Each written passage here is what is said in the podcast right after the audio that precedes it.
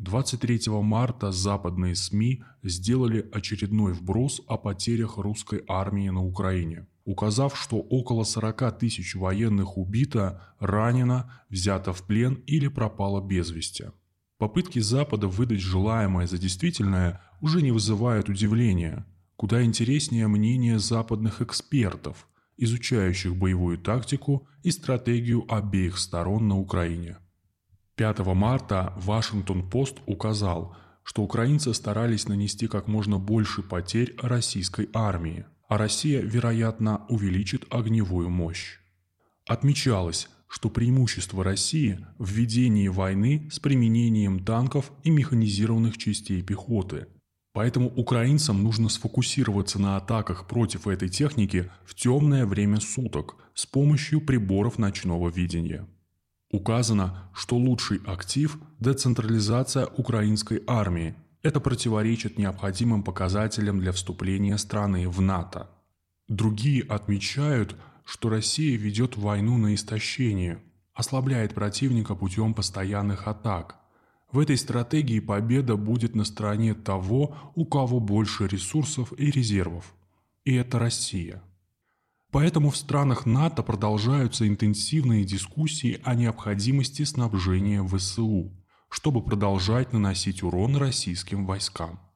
Майор Джозеф Беддингфилд говорит, что отсутствие исторического мышления у американских военных не дает им понять, что происходит на Украине.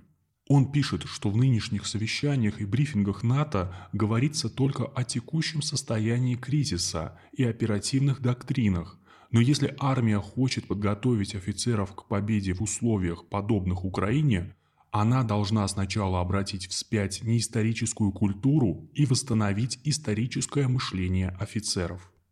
Правда, есть риск понимания истории с позиции, которая будет обосновывать интересы определенной политической группы. Словом, гарантий объективности в изучении России со стороны американских военных нет. Кэтли Ли из Института Митчелла Ассоциации ВВС США и Корпорации «Исследования и разработка» больше заботит состояние вооруженных сил США в связи со сложившимися обстоятельствами на Украине и вокруг Тайваня. Очевидно, сейчас в руководстве США не согласованы приоритеты и задачи, и это грозит проблемами для самих США. В докладе бывшего сотрудника Госдепартамента США Энтони Кордесмана указано, что операция на Украине может быть спойлером для улучшения возможностей Китая и роста других региональных угроз. Научные сотрудники корпорации «Исследования и разработка» отмечают важность социальных сетей в конфликте, которые стимулируют волю к сражению. Они замечают то, что делает Украина, и не замечают эффективной работы России в медийном пространстве, включая запрет на некоторые американские социальные сети.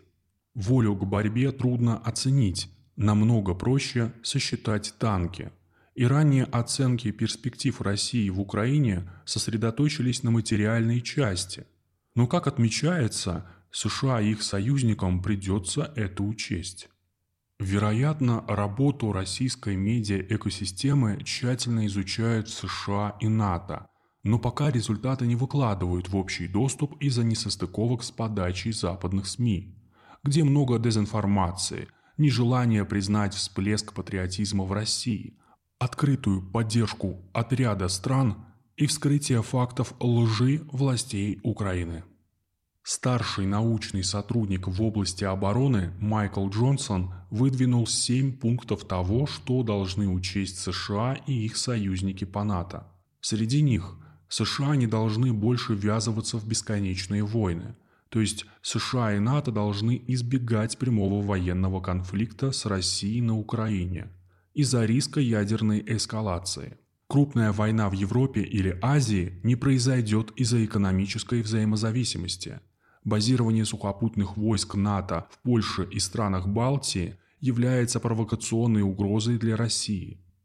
У НАТО нет политической воли или военного потенциала для вторжения в Россию, и Путин это знает. Россия не нападет на НАТО. НАТО может сдерживать Россию с помощью авиации. Размещению сухопутных войск в Восточной Европе не требуется. США должны сотрудничать с Россией в рамках стратегии обратного Киссинджера против Китая. США должны оставить европейскую безопасность европейцам. Мнение Джонсона отражает широкую тенденцию внутри США по теме угрозы со стороны Китая и неготовности вести войну на два фронта. Распространение фейков внутри ЕС и США, направленных против России и показывающих Украину жертву, конечно, не упоминают фактов агрессии Украины на Донбассе с 2014 года.